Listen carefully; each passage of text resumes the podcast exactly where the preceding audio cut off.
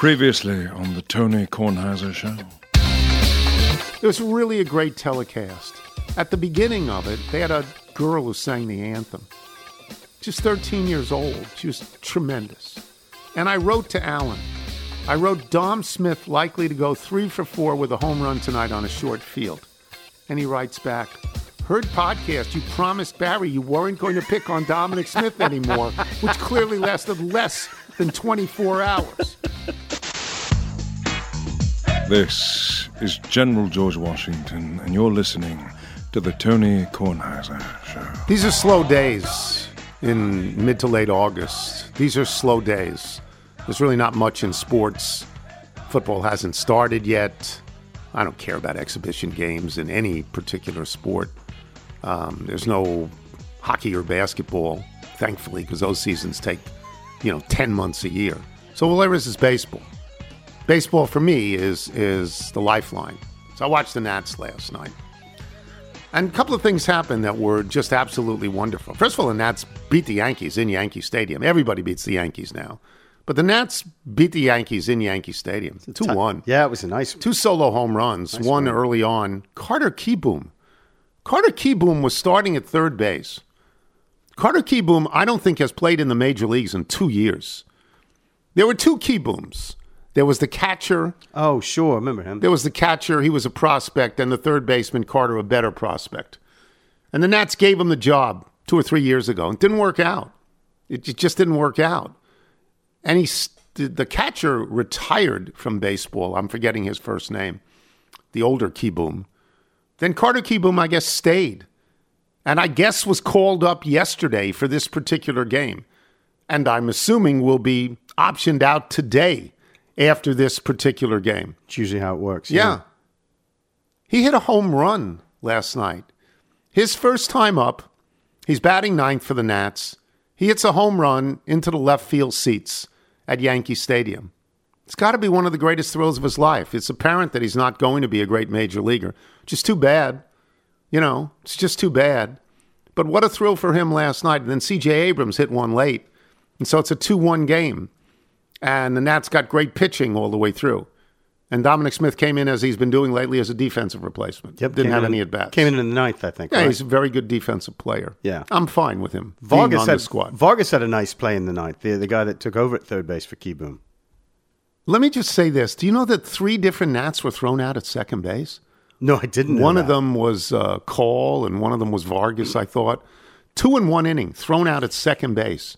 It's terrible. It, it makes you wonder is the first base coach making a mistake in sending them, or did they just run right through a sign because nobody pays? People pay attention to the third base coach, Third base not coach. the first base coach. Yeah. Three different people were thrown out at second base Well, that's by the Yankees. Aaron Judge threw somebody out. Well, he's, Aaron Judge got a gun. that's a cannon. Judge has a- By the way, Spencer Kieboom. Spencer Kieboom. was the and and and Carter had not played as you said since 2021. hasn't played. he, he hasn't played in a couple of years. Welcome back. I don't know how long it's going to last. yeah, but that was that was nice. So you end up looking for stories like this. Um, there's a story in the food section today in the Washington Post about a guy who owns a restaurant in Somers Point, New Jersey, which is right near Atlantic City, Somers Point, New Jersey. And his name is Gregory Gregory, and he owns a place called Gregory's. of course. Okay. And he claims, Gregory Gregory does, that in 1979 he started Taco Tuesday. He didn't even know what tacos were. He owned the restaurant his whole life. Right. He didn't even know what tacos were. He tasted tacos, says in the story, he didn't particularly like tacos, but could see that people might like tacos.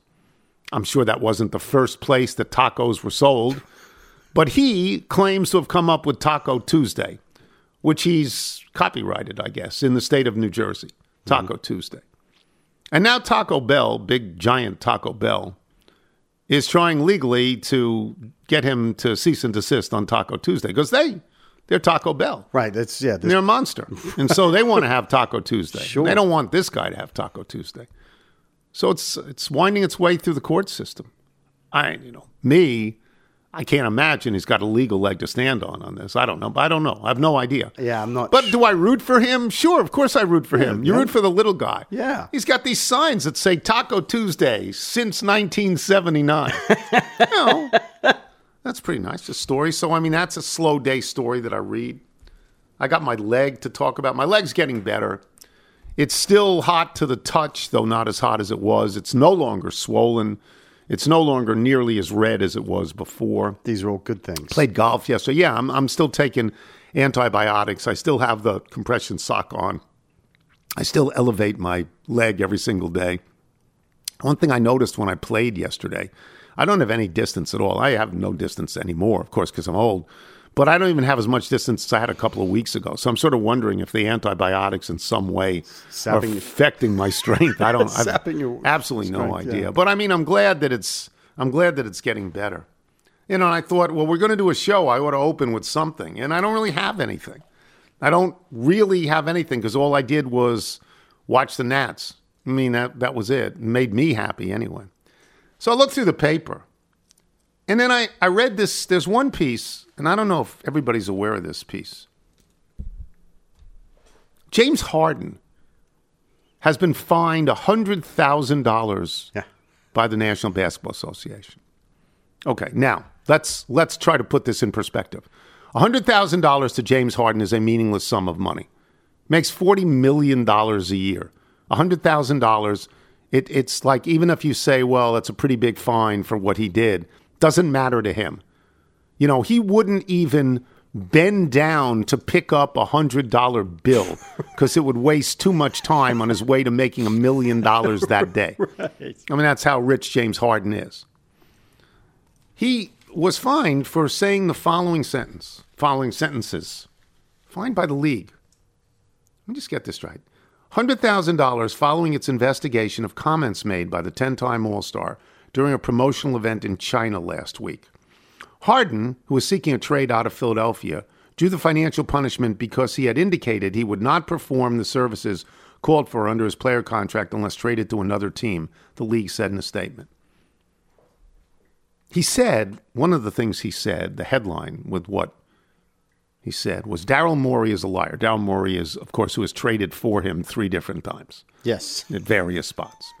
Daryl Morey is a liar, James Harden said, and I will never be part of an organization that he's part of. Let me say that again. Daryl Morey is a liar, and I will never be part of an organization that he is a part of. Hmm. I, I don't. I don't mean to come out for James Harden here on any particular level, but you can't find somebody for that. I mean, really, like you're not criticizing the referees here. You're not doing that. You're not talking about the integrity of the game. You're saying, I hate Daryl Morey's guts. he's a liar. By the way, it's 50 50. He is a liar. It's 50 50. He's not. He's a liar, and I, I won't play for his organization. What are you finding the guy for? Because you're finding him because you're saying he, he's threatening not to play. That's exactly what he's do, doing. He's threatening not to play. He's using public pressure to affect a trade to get him somewhere else.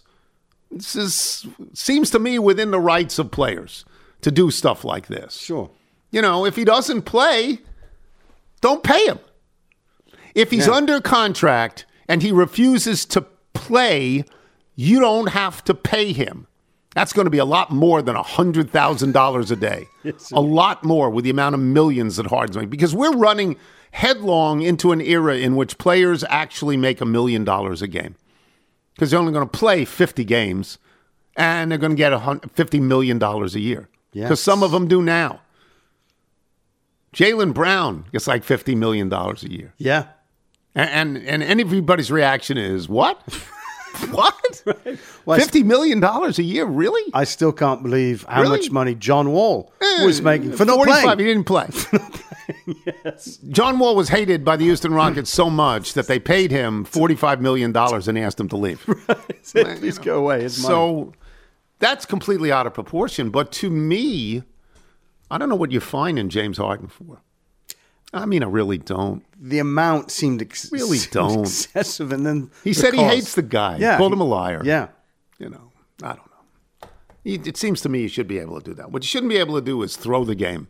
That's what you shouldn't be able to do. that should be frowned upon. when you go out there, you have to give your best effort. yeah, And if you don't want to give your best effort, don't go out there. And if you don't go out there, you don't get paid. And that seems those things seem fair to me. Seems reasonable. Although maybe in the NBA now you do get paid. I don't know.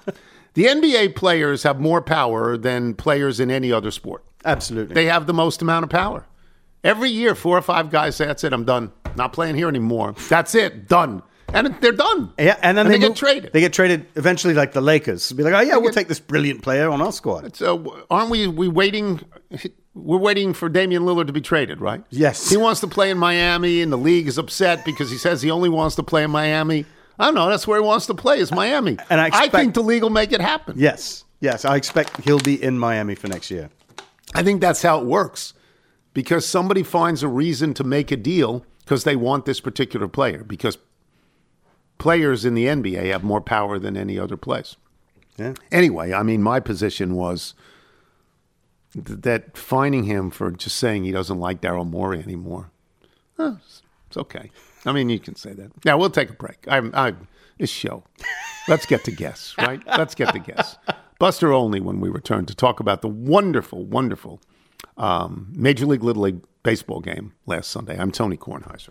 At Alma, we know the connection between you and your therapist matters. But if you're already feeling stressed and burnt out, the idea of trying to find a therapist you really connect with can be overwhelming. That's why Alma's focused on helping you find the right therapist for you. When you browse their online directory, you can filter your search based on the qualities that are most important to you. Then you can book a free 15 minute consultation call with any therapist you're interested in seeing, so you can get a feel for whether they're the right fit before you commit to a full length session. Alma also makes it easy for mental health care providers to navigate insurance. That's why 95% of therapists in their directory accept insurance for sessions. So you can find care that's affordable without stressing about the paperwork.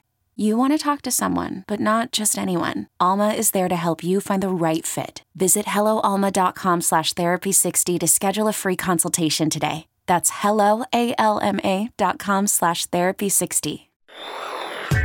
You're listening to the Tony Kornheiser Show. This is Ralph Rillon. He has played for us before. This is from his most recent CD, Runaway Heart. This is called Just Passing Through.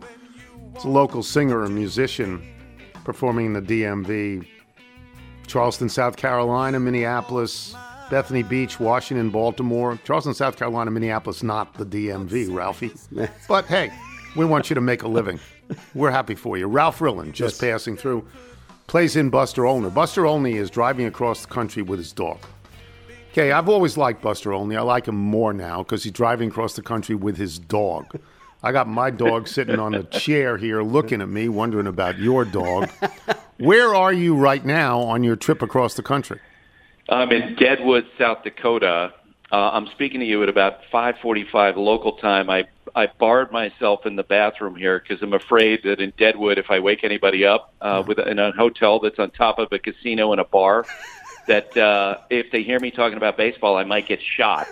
and Quinny is in here with me, my 18-month-old yellow lab, who I drove to Lake George, 70 hours of driving so he could watch her jump happily into the lake.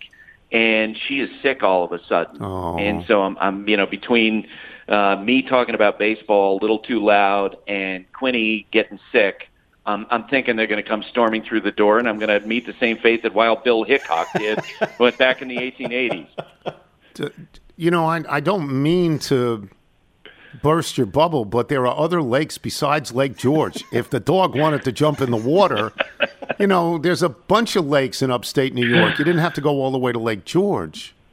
Yeah, I noticed that as I was driving 2,500 miles each way, Yeah. that I could have stopped at some point. But this lake, uh, you know, we have a family place, and my siblings and I rent it every year. And and uh, Quinny has really enjoyed Lake George, and which is great because it's the last time she'll ever be driven 70 hours round trip Yeah. to uh, to jump in the lake there. So I've got to. T- I'm pretty sure I'm right about this. I'm pretty sure that um, who's the hawk? Barry Melrose lives in Lake George, or does he live in South Glens Falls? They're all they're all sort of together. My my one of my original college roommates, David Carpenter, was from Glens Falls and Lake George, and I used to like Lake George a lot.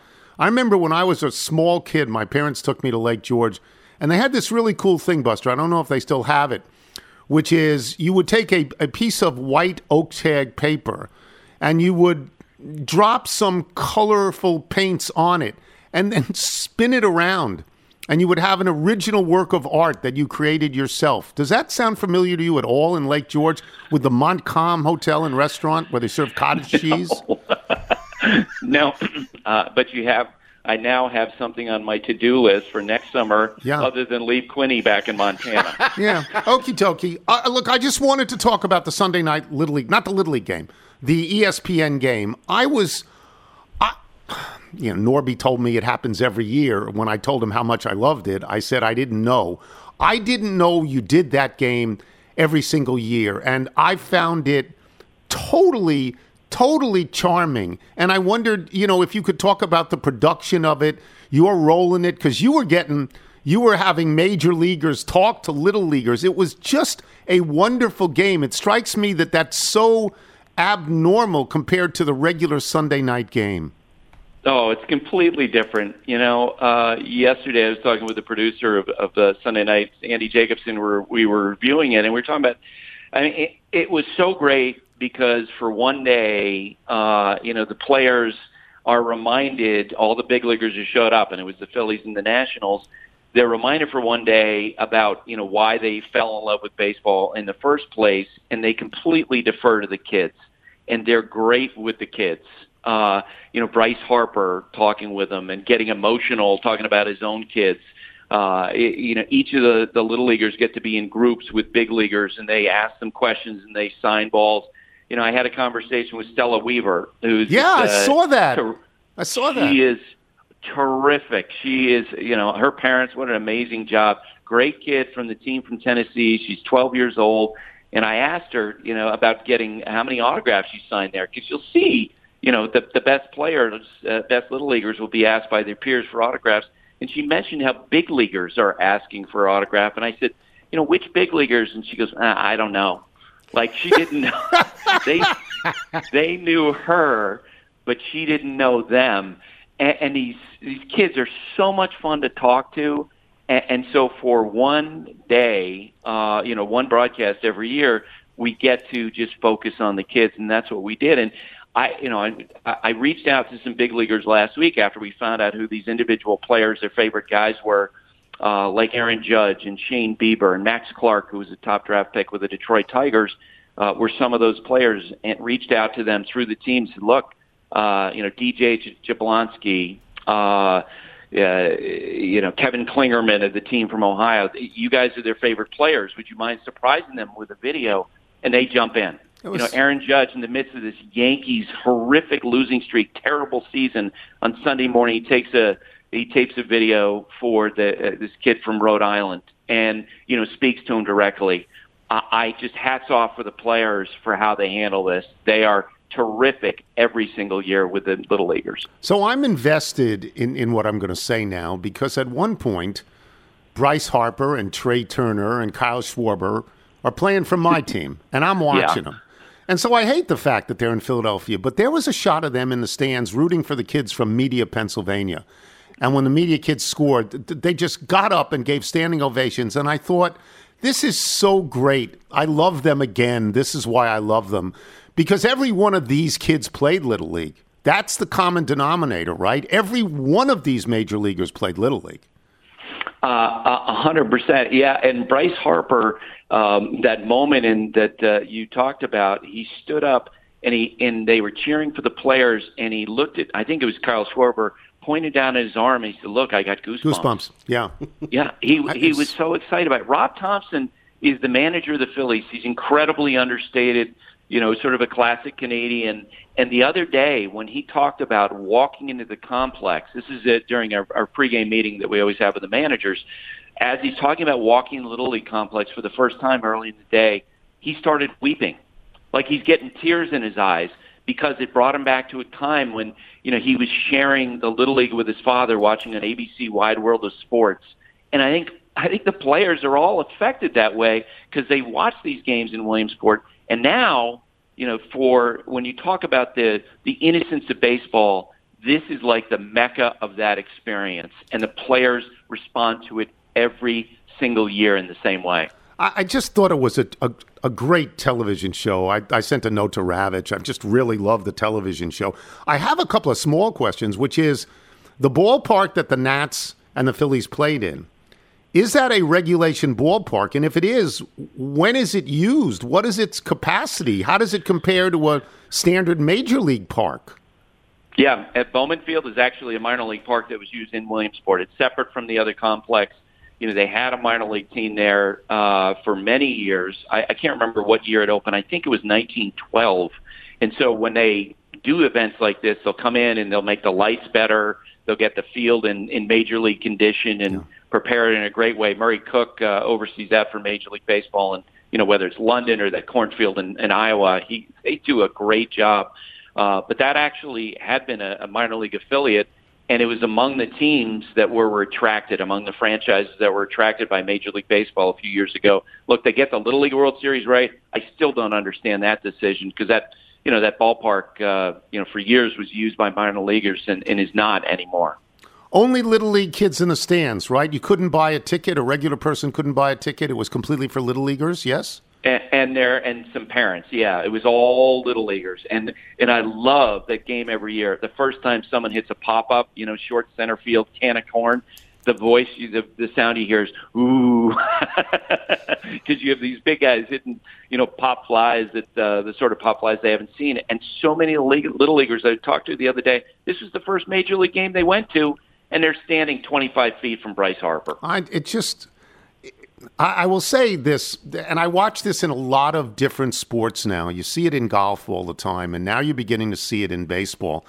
I think the term of art is the walk and talk, where the players are mic'd up and they're willing to talk during during innings. This is not an exhibition game. This thing counts in the standings. I am thrilled that baseball accommodates this. Is this going to become something? Is this a regular aspect, or is it just once a week, or is it just special?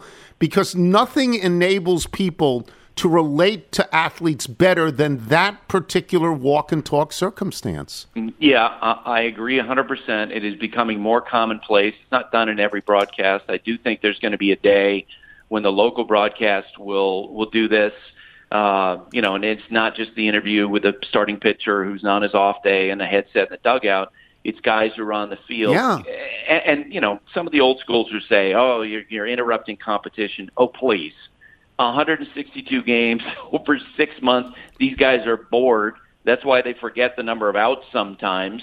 And so to have a conversation with folks in the booth, uh, it, it is becoming more commonplace. The players are getting more comfortable with it. I will tell you, that I sit there and I cross my fingers anytime a ball is hit these guys like, please don't mess it up. Please don't yeah. mess it up. Please yeah. don't mess it up. Because that, that would allow the old school types, general managers, managers say, we don't want that to happen. It, Tony, it's going to become a regular part of baseball, and the players recognize that. The baseball union is the toughest union to deal with and always has been. The smartest people, Marvin Miller, ran the baseball union. Tony Clark runs the baseball union now. I'm not a fan. Me, that's just me. Does the baseball union understand this is how you keep fans? You make fans and keep fans by these things. Do they not understand that? They do in this case. Uh, I think they've actually done a great job embracing this. They've okay. encouraged the players. The players are actually compensated, uh, you know, for doing this. It's fine. Uh, uh, yeah. You know, I agree with you. Um, all good. And and I will say, you know, for years and years and years, you know, I've, I've, I've complained about how Major League Baseball and the Players Association do a poor job of marketing these players. They made an agreement early this year. They're doing better. We're getting to know these guys in a in a better way, and and uh, the wearing of the mic is is one of the ways that we can do that. All you need is for the microphones to work a little bit better. Like we we got Lane Thomas, we didn't get C.J. Abrams the first time around. yeah. But that's that's technology. All right, I want your dog Quinny to be well. I just want to mention one thing. McConnell's coffee ice cream, top notch, top notch. McConnell's made in Santa Barbara, top notch. Well, well, I appreciate that, and all I know is that since you and I started talking, uh, Quinny is totally settled down. There you go. So, Tony, I, I, I very much appreciate it. I have a dog, you know, and, and I understand a dog's impulse to jump into a specific lake 75,000 miles away. I sort of get that. Thank you, Buster. Enjoy Deadwood, South Dakota. Come back alive. Thanks, Buster. Thanks, guys. Buster Olney. It's wonderful, you know. And you, you, you said, hey, you know, Tony, the the White Sox can their GM and their president of operations, you know, and the Yankees have lost twenty in a row, and maybe You should talk to Buster Olney about that. No, you talk to him about that. no, I talked to him about what I wanted to talk to him about. Yes. That that particular game, which was so wonderful. And I, I also should mention this.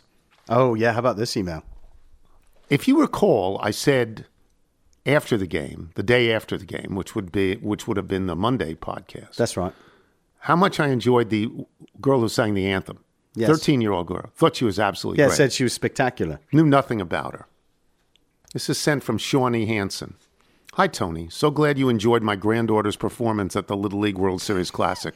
Her name is Lucy Hansen. She lives in Moseley, Virginia, and is a 13 year old eighth grade student. She sings monthly for the Nationals and Orioles, too. We were thrilled that you mentioned her singing on your podcast today. Small world, kids. Small world. And she was great. I mean, she was just great. So, all right, we'll take a break. Steve Sands when we return. I'm Tony Kornheiser. I'm Sandra, and I'm just the professional your small business was looking for. But you didn't hire me because you didn't use LinkedIn jobs. LinkedIn has professionals you can't find anywhere else, including those who aren't actively looking for a new job but might be open to the perfect role, like me. In a given month, over 70% of LinkedIn users don't visit other leading job sites. So if you're not looking on LinkedIn, you'll miss out on great candidates like Sandra. Start hiring professionals like a professional. Post your free job on linkedin.com slash recommend today. This is the Tony Kornheiser Show. This is a song sent to us by Salvatore Gambino, who writes Hello to everyone at the Tony Kornheiser Show. My name is Salvatore Gambino. I'm an entrepreneur and music artist from Connecticut. I recently had the pleasure of caddying at a country club in Darien, Connecticut, where I met an awesome member named William Sammy. During our round of golf, I shared my endeavors within the music industry with Mr. Tammy. To my surprise, he asked if I'd ever heard of the Tony Kornheiser Show. Admittedly, it was my first time hearing about it, but I'm genuinely grateful he introduced me to your podcast. He spoke highly of the fantastic opportunity your show provides for artists, producers, and musicians to submit their music. So he did. Salvatore Gambino did. And he has sent to us Sunlight, which is the song that you're hearing now. And we wish him all the luck in the world with his musical career. It's probably a better career than caddying at the moment. Yeah, maybe. Yeah, and he plays in Steve Sands. And Steve Sands will be at the Tour Championship this week, the PGA Tour Finals in Atlanta. I don't even I hesitate to ask about a hotel because you're there every year, and I assume it's a good hotel in Atlanta, right? Hotels are fine, just fine. They're not international hotels, but they're fine. I understand that. So, but but so we will. I'm gonna move off into a different tangent because I watched a lot of the BMW last week at Wilbon's place at Olympia Field, and the round that Hovland had, particularly the back nine on Sunday, was absolutely amazing. What did you think of that? First of all, the week started by me seeing Michael Wilbon in person. Yes, How he told me. That? Yes, Oh my gosh! Yeah. What a thrill that was Yeah. to be able to hang out with Michael and catch up with him uh, at his home course in Chicago. By the way, you know Michael loves Chicago. Really? I don't know if you I knew hadn't that. ever gotten that sense. really? Wash, wa- like we're it's like we're heathens in Washington. Yes. But Chicago, everybody's walking around on the clouds. You know that the that the all majors should be played in Chicago all year every year. it was great. You know that. You know That's- what was cool was was seeing uh, introducing Michael Wilbon to Jack Nicklaus Yeah. and seeing Michael Wilbon, who's met everybody. I mean, we all have met everybody, and we're all so lucky in this ridiculous life we've all uh, had to meet all these incredible people. And it was really cool uh, to see Michael meet uh, Jack and Barbara Nicklaus. Uh, it was it was very cool to catch up with Michael. He's doing great. I'm glad he's healthy again. Wilbon says that the Nicklauses watch PTI. Wilbon was blown away by this. Oh man, Jack is a monster sports fan. Monster sports fan. It's just amazing. Wilbon very Oh, thrilled about Jack that. Watches everything. He was he was so psyched when Jack told him that. It was very Yeah. very cool. Yeah. It was very very cool. Um, Hovland. uh, we digress to Viktor Hovland. That 62. I'm not going to say it's the best round of golf in the history of the PGA Tour by no means. I'll say that Henrik Stenson 63 at Royal Troon in 2016 when he went head to head with Phil Mickelson Mm-hmm. is the greatest round of golf I've ever seen uh, because it was Sunday. It was a major championship. It was a 63 to tie the lowest number in the history of the sport at the time, and he was going mano a mano with Phil Mickelson. To me, that's the best 18 holes um, of all time. That may have been the best back nine we've ever seen. Yeah. at a PGA Tour. 28. A 28, a 28 on that golf course on a Sunday to win the second of three playoff events. I mean, that was a big time, big time round. Viktor can go low, Tony, and he's not afraid to go low. Someone once told me years ago when some of these guys go low, they look up on the board, and not that they're afraid, like they're scared, but like they're just they don't continue to keep their foot on the gas. Viktor's not one of them. Viktor is not afraid to go low. And man, did he put on a display of golf last Sunday. So I guess I need to ask this. There's a lot of questions I have about Viktor Hovland, but I need to ask this to begin with. If you are a member at Olympia Fields Yeah. and you see a guy on a Sunday set a course record of 61, like set the course record, and there'd been a couple of 62s, Max Homa had one, there'd been a couple during the week. Do you feel bad or do you feel great? It depends on the club. If you're at Olympia Fields, I think the people who I spoke to there, who I know who are members there, uh, and I've not spoken to Michael about this yet, but I think the, the members showed a lot of pride in seeing big time names win at their event. So it was the 55 year anniversary of Jack Nicklaus winning at Olympia Fields. Jim Furyk, who's probably going to be in the Hall of Fame, uh, is, or maybe he's already in the Hall of Fame, um, won the major championship there in 2003. Jon Rahm was a winner there three years ago, and now Viktor Hovland. Talking about some seriously great players winning there. I think that matters more than the number. If you're at Oakmont, Tony, and you shoot a low number, they're not going to be happy because Right. Oakmont prides itself on being an absolute grinder uh, the entire time you're there. So it just depends on the club. But I think Olympia Fields does and should have a lot of pride in what we saw last week. I've got to ask this, and it comes up every time I'm just walking around a golf course with people and Hovland's name comes up. How do you even think to become a golf pro in Norway? I, I mean, honestly, this is not like growing up, say, in Miami and wanting to be a hockey player, because there are indoor rinks. Golf is played outdoors. This is Norway. It, they can't have more than three months a year where you can play golf. How do you think to become a golf pro there? I think we've had this discussion for years with Viktor, who is, by the way, is a wonderful kid, very bright, uh, worldly, knows exactly what's going on. Uh, he's a really cool kid, and he's going to be around for a long, long time uh, competitively. He's a great, great player. I think it's the Tiger Woods effect, Tony. Tiger made the game more global. Yeah. So did so did you know all the television coverage uh, around the world and a lot of success.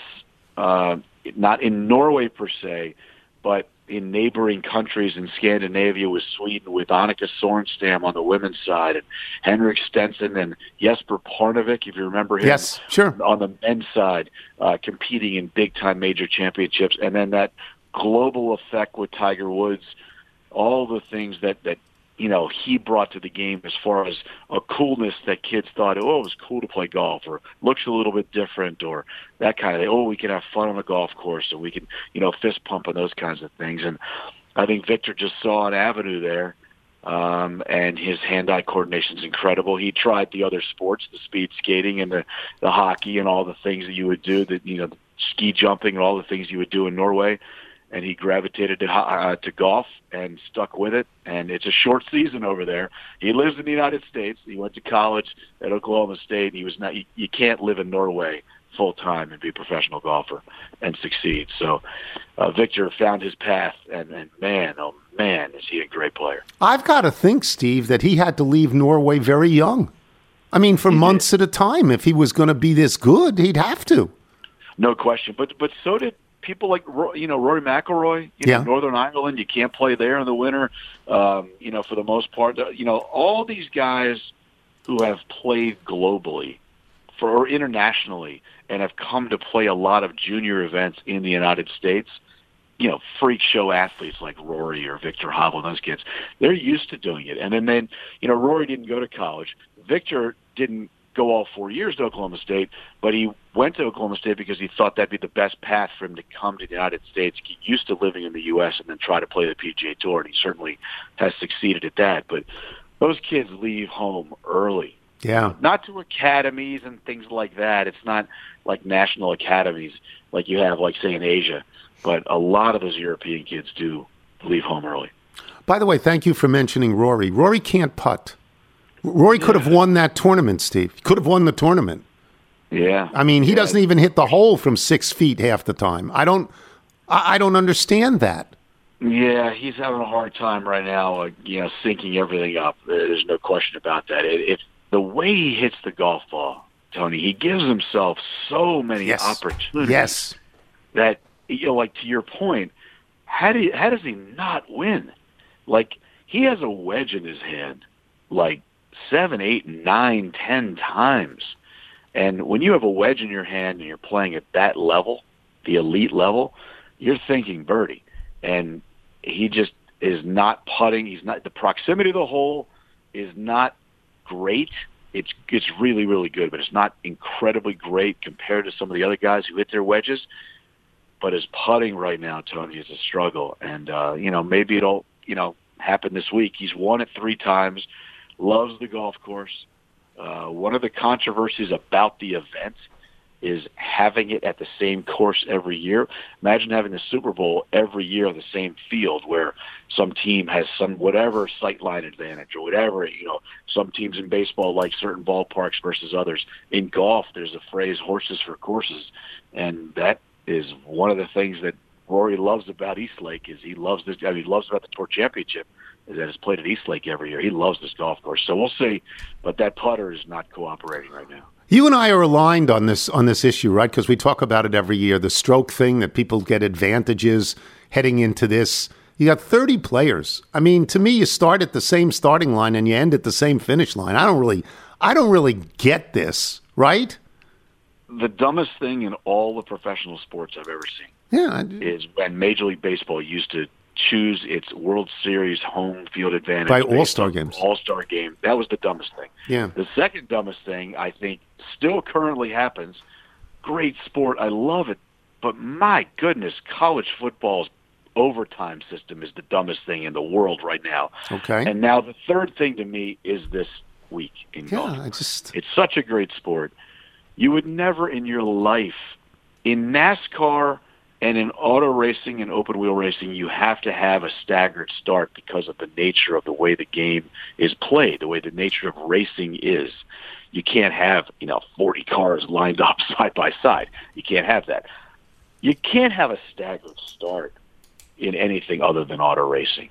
You can't have somebody be four shots back when he's just won two of the last three starts in Lucas Glover. And Lucas was asked earlier this week. One of the reasons I love Lucas because he'll give it straight. He's he was asked about it. Does this feel like a major championship? And Lucas said, "Well, I've never started a major championship four shots back." yeah, just He's it's, a U.S. Open winner. It's the dumbest thing, in my opinion, other than college football's overtime system. To me, this staggered start is the dumbest thing going on in sports. I can't stand it. Uh, and and each year, somebody w- plays the best in the four days and hasn't won the event. Uh, that is really bad, Tony. So in other words, if you score the best over the course of four days, you should win. every other time in golf, you win. In this particular format this week, when the title is on the line, that's not the case. And to me, I think that's a big mistake on the PGA Tour's fault. And the players don't know what to make of it either. Nobody wants to rip it because that's what the system is. But it's just a bad, bad system. You just can't have a staggered start. Just mm-hmm. because the Patriots go 16 and 0, when they start the divisional game against whoever it was that year, you don't get a seven nothing lead just because you had a great regular season. The regular season and the, and the PGA Tour's FedEx Cup playoffs should be different, just like every other sport. Playoffs are completely different than the regular season, and, and this week, yeah, I, I, I'm with you, Tony. I, I don't like it at all. And the other thing I would say is I wonder if this tournament is a little too exclusionary. Just 30. Is are you comfortable with just 30? Do you think 30's fair? Yeah, I think 30 is fair Okay. because there. Here's why: because there are three playoff events. Now this year it was 70, then 50, then 30. Right. To me, it should be 90, 60, 30. Uh, but that's for a different discussion. But the reason I think 30 is okay is because you have to continue to keep cutting it down. Just like every other playoffs, you know, in the NBA and the NHL, they have 16, they whittle it down to That's two right. for the title. So it's the same thing in golf. I, I'm I'm completely comfortable with 30. I just think that the 30 should have a chance to win the playoff title, not the season long or the regular season That's right. title, but the playoff title. And this week, Tony, if you're 21 through 30, I mean, you, you, you'd have to do something absolutely out of this world to win. You're giving away four and five Yeah. shots. It's not fair. Yeah, you've given away so many shots. There's no way these guys, you know, how many tournaments throughout the course of a season, Tony, end up being either in a playoff or a one or two shot victory? Like 85% of them. So if you're six, seven shots back, eight, nine, ten shots back going into the week, I mean, you, you're just playing for money. You're not playing to win. And to me, professional sports, all sports at all levels, is about winning, and the money just comes with it. To me, if you're going to eliminate a third of the field before you even start the title race this week, I don't, I don't think that's cool. We are in complete accord on this. Enjoy yourself. We'll talk to you soon. Thank you, Steve. All right, Tony, be good. Steve Sands, boys and girls. We'll take a break. We will come back with email and jingle. I'm Tony Kornheiser. This episode is brought to you by Progressive Insurance. Whether you love true crime or comedy, celebrity interviews or news, you call the shots on what's in your podcast queue. And guess what? Now you can call them on your auto insurance too with the Name Your Price tool from Progressive. It works just the way it sounds. You tell Progressive how much you want to pay for car insurance, and they'll show you coverage options that fit your budget. Get your quote today at progressive.com to join the over 28 million drivers who trust Progressive. Progressive Casualty Insurance Company and Affiliates. Price and coverage match limited by state law. This is the Tony Kornheiser Show.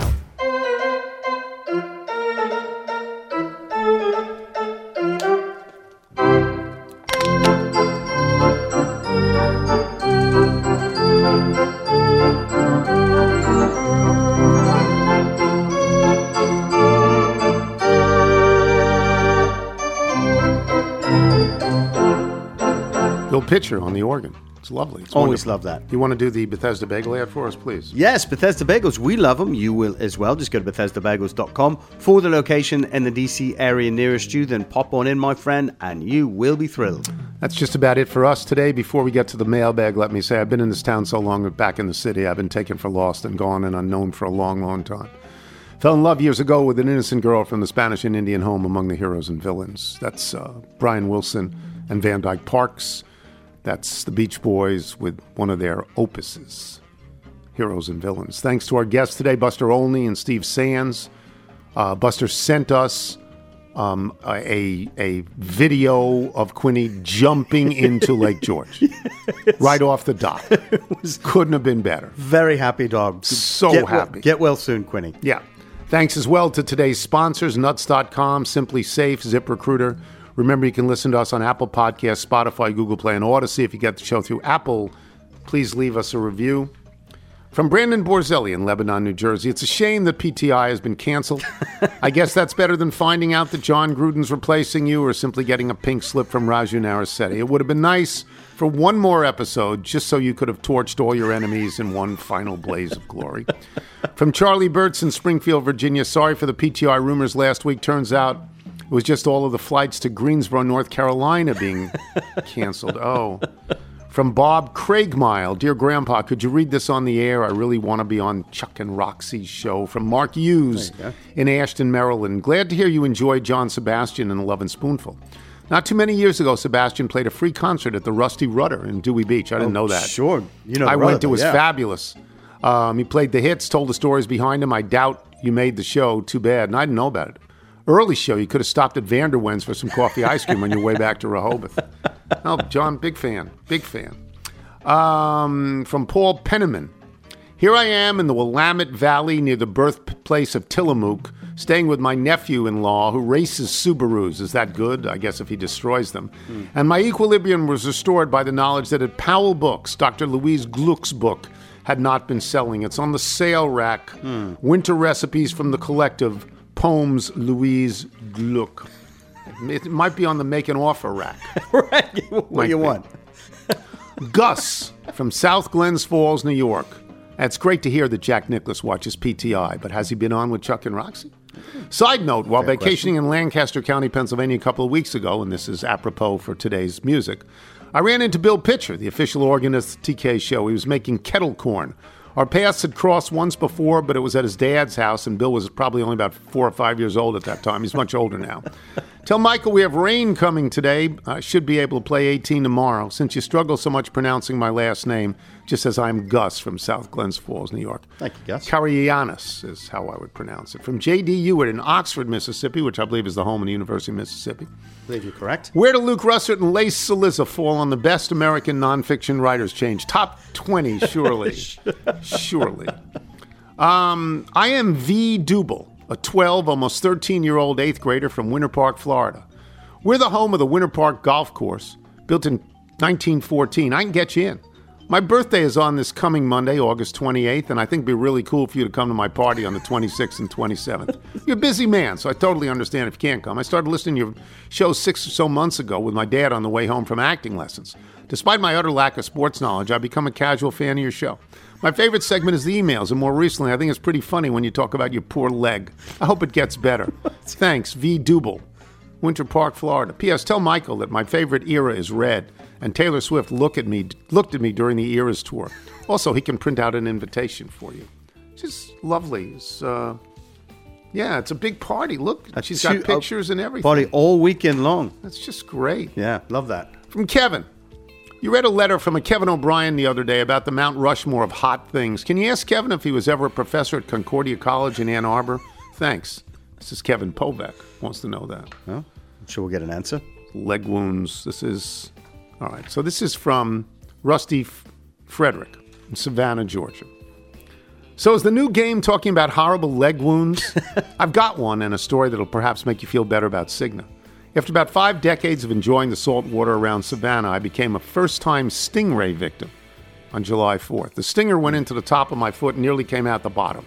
Massive pain immediately followed. At least thought it was massive pain until about 20 minutes later when the toxins kicked in and my foot started swelling. Then it became unbearable pain. Our friends told us to leave everything, including the kids, on the beach. They carried me to our boat, and my wife captained us back to the dock. Then it was off to the ER. Last week, I got a call from the insurance company. It went something like this Them, we see you went to the ER on July 4th. Was this due to an accident of some sort? Me, yes. Them, was the accident at home, in a car, at work, or animal related? Me, animal related. Them, describe what happened. Me, I was attacked by a stingray. After describing when and where this occurred, the conversation continued. Them, can you provide me with the name of the animal owner? Me, are you serious? It was a stingray, a fish. Them, we have to make sure no one else is responsible for your injuries. So, do you know who owns the animal? Me. I would assume the Georgia Department of Natural Resources, although Hilton Head is close by, and maybe he was visiting for the day. Them, do you have a phone number for the Georgia Department of Nat- Natural Resources? Me, are you serious? What? Them, I can't proceed with processing your ER invoice without this information. So I begged them to record the call when they phoned the, the Georgia DNR to ask if they'd pay my hospital bill. I'll keep you updated. It's really good. Mike Pennell, U.S. Embassy in Baghdad. I understand your unhappiness about the later sunsets as summer moves on. I listed while in England where the sunset Friday was 8:21 p.m. I was visiting southern Germany in late June when the sunset was 10 p.m. Now, of course, these places have their own challenges. In England, I had the challenge of getting a new SIM card and internet service for a 48-hour visit to enable me to use my GPS, or I'd never find anything. I rented a car, a six-speed manual, for which I had to learn all the controls while driving on the other side of the road through small English villages in the rain. Did I mention the shower curtainless showers? Of course, I considered what would Tony think of all this.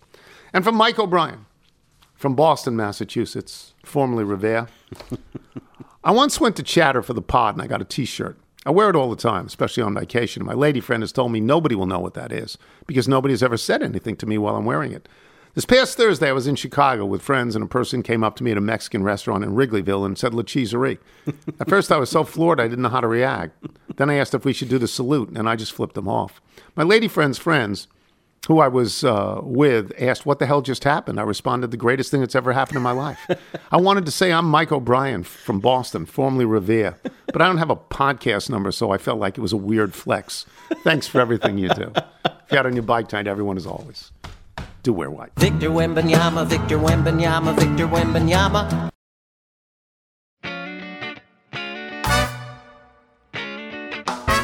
Won't forget the day walked up to me. You were all smiles, but serious as can be. You said there could be something between you and me.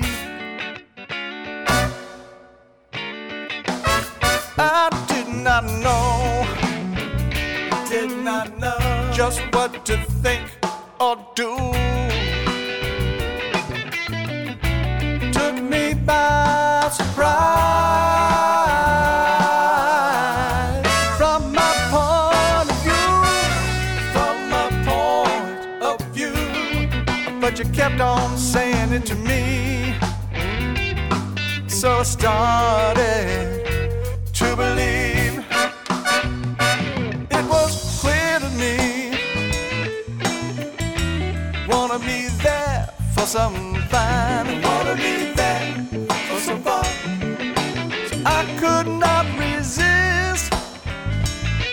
So you had me had me all around, the run, the run, on the run.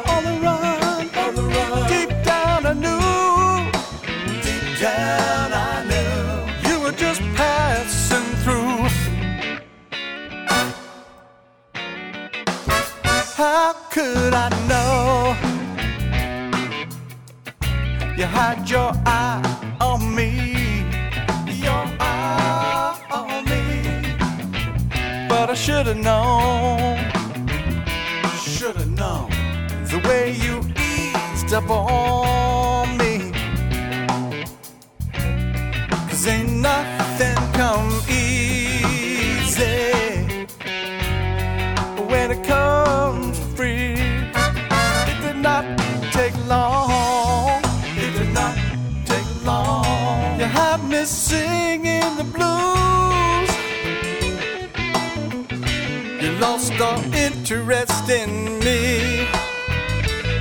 Went on to find somebody new.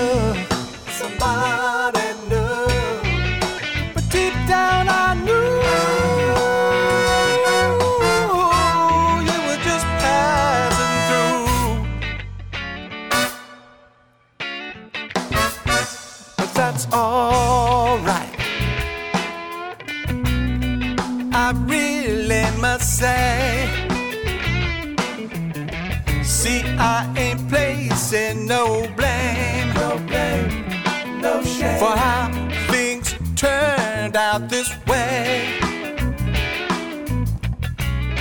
Cause I remember the days when I was the one just passing through. Cause I remember the days when I was the one just passing through. Passing through.